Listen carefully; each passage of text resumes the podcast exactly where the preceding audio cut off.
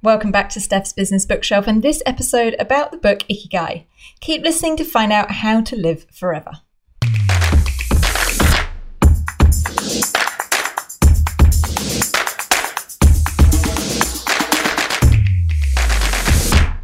Welcome back. I'm your host, Steph Clark, and every week I share with you the three big ideas from the best nonfiction books that I've been reading and share them with you and do the reading so you don't have to.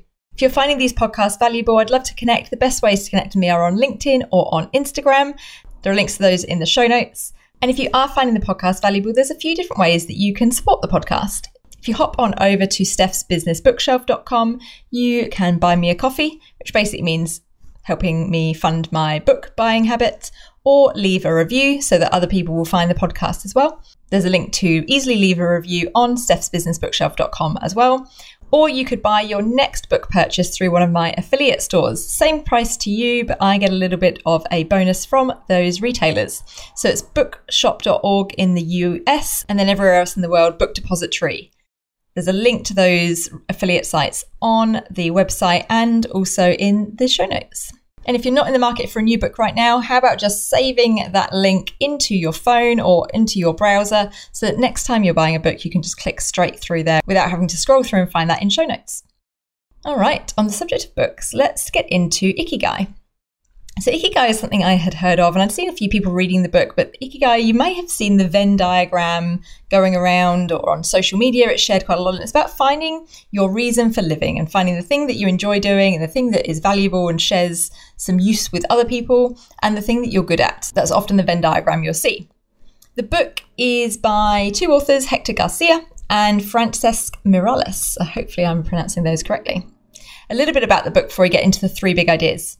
According to the Japanese, everyone has an ikigai, a reason for living. And according to the residents of the Japanese village with the world's longest living people, finding it is the key to a happier and longer life. Having a strong sense of ikigai, the place where passion, mission, and vocation and profession intersect, mean that each day is infused with meaning. It's the reason we get up in the morning. It's also the reason many Japanese never really retire. In fact, there's no actual word in Japanese that means retire in the sense that it does in English. They remain active and work at what they enjoy because they found their real purpose in life the happiness of always being busy. This appeals to me so much. In researching the book, the authors interviewed the residents of the Japanese village with the highest percentage of 100 year olds, one of the world's blue zones. Ikigai reveals the secrets to their longevity and happiness, how they eat, how they move, how they work, how they foster collaboration and community, and their best kept secret, how they find the Ikigai that brings the satisfaction to their lives and it provides practical tools to help you discover your own ikigai because who doesn't want to find more happiness in every day? A little bit about the authors. Hector Garcia is a citizen of Japan where he has lived for over a decade and of Spain where he is born. He's the author of several books about Japanese culture, including two worldwide bestsellers, A Geek in Japan and this book, Ikigai. A former software engineer, he's worked at CERN in Switzerland before moving to Japan. Francesc Miralles is the award winning and internationally best selling author of books about how to live well, including Ikigai, this book, and the novels Love in Small Letters and Wabi Sabi. Those excerpts were taken from Amazon and Penguin Books websites. Links to those are in the show notes. Now, one thing I will say is if you are looking for a magic elixir and you just need to eat this particular food or take this particular supplement to live forever, then unfortunately that is not what you're going to find in this book, or maybe fortunately, because as we probably all know, really deep down, is that a long, healthy, happy life is not one that is just a, it's not a hack that we do to do it. It is much more holistic and it takes a different kind of mindset to, to live that way. So that brings us nicely to big idea number one of the three big ideas I'm going to share from the book Ikigai. Big idea number one the mindset of longevity. Living a long time isn't just about eating well and staying physically active. Of course, those are also important, but the mind has a big influence too. One study suggested that two dispositions contribute the most to longevity one, a positive outlook, and two, a high degree of emotional awareness. Ultimately, it's about keeping the mind active, though. And beyond these things, there's also a focus on the need for meaning and connection, largely through community, which is very strong in the examples in the book, and particularly so because Ikigai is that intersection between meaning and connection and, and the work you do. There's an interesting section about stress as well. We all know that an excess of stress is bad and the impact on us physically and mentally of that. And that is real. The DNA impact of stress shortens our telomeres, which also shortens our lives. But a long term study showed that an amount of stress, and a certain amount of stress, is good. And those who worked until an older age and lived more intense lives actually lived longer than those who retired early and had very relaxed lives. So, this idea of the, the mindset of longevity really resonated with me. And as someone who is perpetually doing things and in motion and quite enjoys living like that, I was quite pleased to hear that you don't want to be too relaxed in order to, to live a good long life. I also think it's quite fitting given that based on superannuation or pension funds or 401ks, depending on which country you're in, none of us, certainly of our generation, are retiring anytime soon. so even if you are going for the fire life, then uh, so, you know, setting our minds to living and working for a longer time is probably not a bad thing to start doing, to be honest. All right, that's big idea number one the mindset of longevity. Big idea number two is the meaning of life. There's a lot in the book actually referencing Viktor Frankl's work or his logotherapy model and approach to psychotherapy in the book. It's a style of therapy that helps people find meaning. And by the way, I have talked about Viktor Frankl's book, A Man's Search for Meaning, in an earlier episode. I'll put a link to that in the show notes if you'd like to find out a little bit more. So it's a style of therapy, like I said, that helps people find meaning. And it does it says that we don't create meaning, we discover it and that we should only hold it lightly because it evolves and we should let it evolve over time. Much of this meaning comes from other people and the connection and part, being part of a community or part of a social group. And this is a fundamental part of the centurions' lives, or those who live over 100, that being part of a community or volunteering groups gave many of them meaning along with a sense of identity.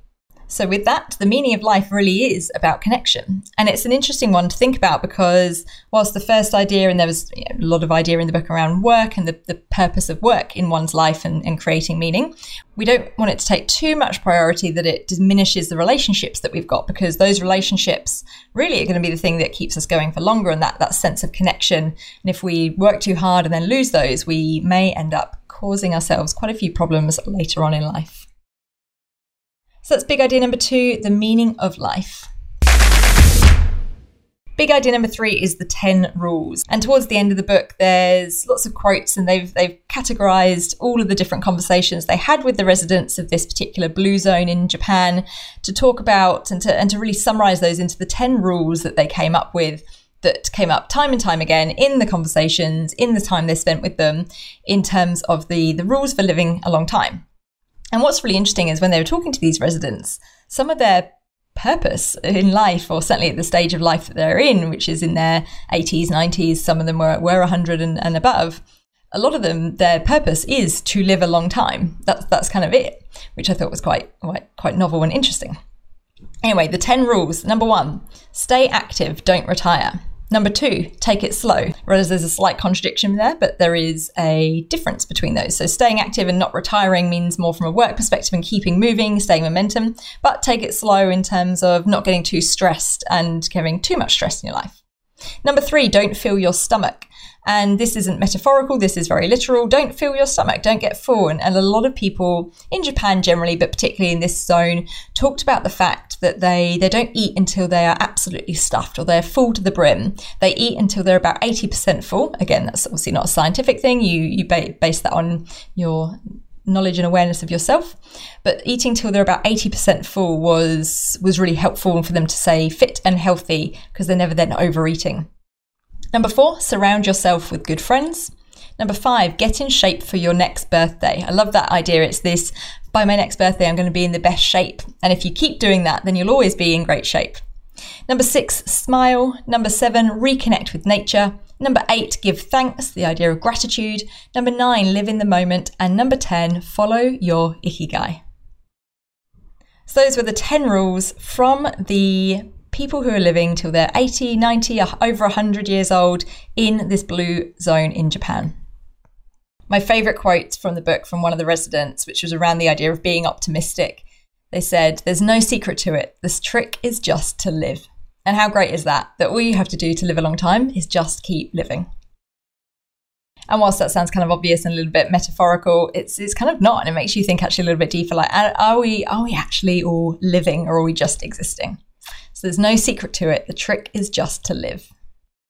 Throughout the book as well, they talk a lot about good habits and connection and having these rituals and routines in their days that involve all of those different tips that came out around doing something for others, around a moment of gratitude and being able to look around and feel grateful for what they have, surrounding themselves with other people and, and doing things to help the other people, and living in the moment and really enjoying each day as it comes because not everyone gets those days. And needless to say, none of them are just sitting around having coffee together. They are out walking and connecting with each other whilst on the move. Okay, there we go. The three big ideas from the book Ikigai. Number one, the mindset of longevity. Number two, the meaning of life. And number three, the 10 rules of living a long time. If that has whetted your appetite for learning a little bit more, it's a really enjoyable read. It's not that long and it's written in a really just a really lovely way. It's a it's a very heartwarming read in a non-fluffy way, but also with full of really practical ideas and may really challenge you to think more holistically about the quality of your life you're designing. It pairs really nicely if I was going to do some book sommeliering. It pairs really nicely with The Power of Ritual by Casper ter Kuile, who I talked about, or talked about that book a few episodes ago now. There's a link to that one in the show notes too. If you are interested in reading this one, please consider buying the book from my book depository or bookshop.org affiliate site. Links to those are in the show notes, so you can easily hop over there, buy a book, no extra cost to you. I get a small contribution from the bookseller to go towards the podcast. If you have read this book, get in touch. I'd love to know what you thought about it. And if you have taken any of the lessons into your own life, I've definitely gone away and thought about a few different things differently as a result of this. And it's given me kind of challenged my thinking in some ways or given me a little bit of a wake up call, particularly around prioritizing time with other people rather than all of it going into work, but also reiterated my the view I already had about working for a long time and continuing to work into my old age. Contact details, as usual, are in the show notes or on the website, so you can hop over there and say hi. But otherwise, until next time, Happy reading.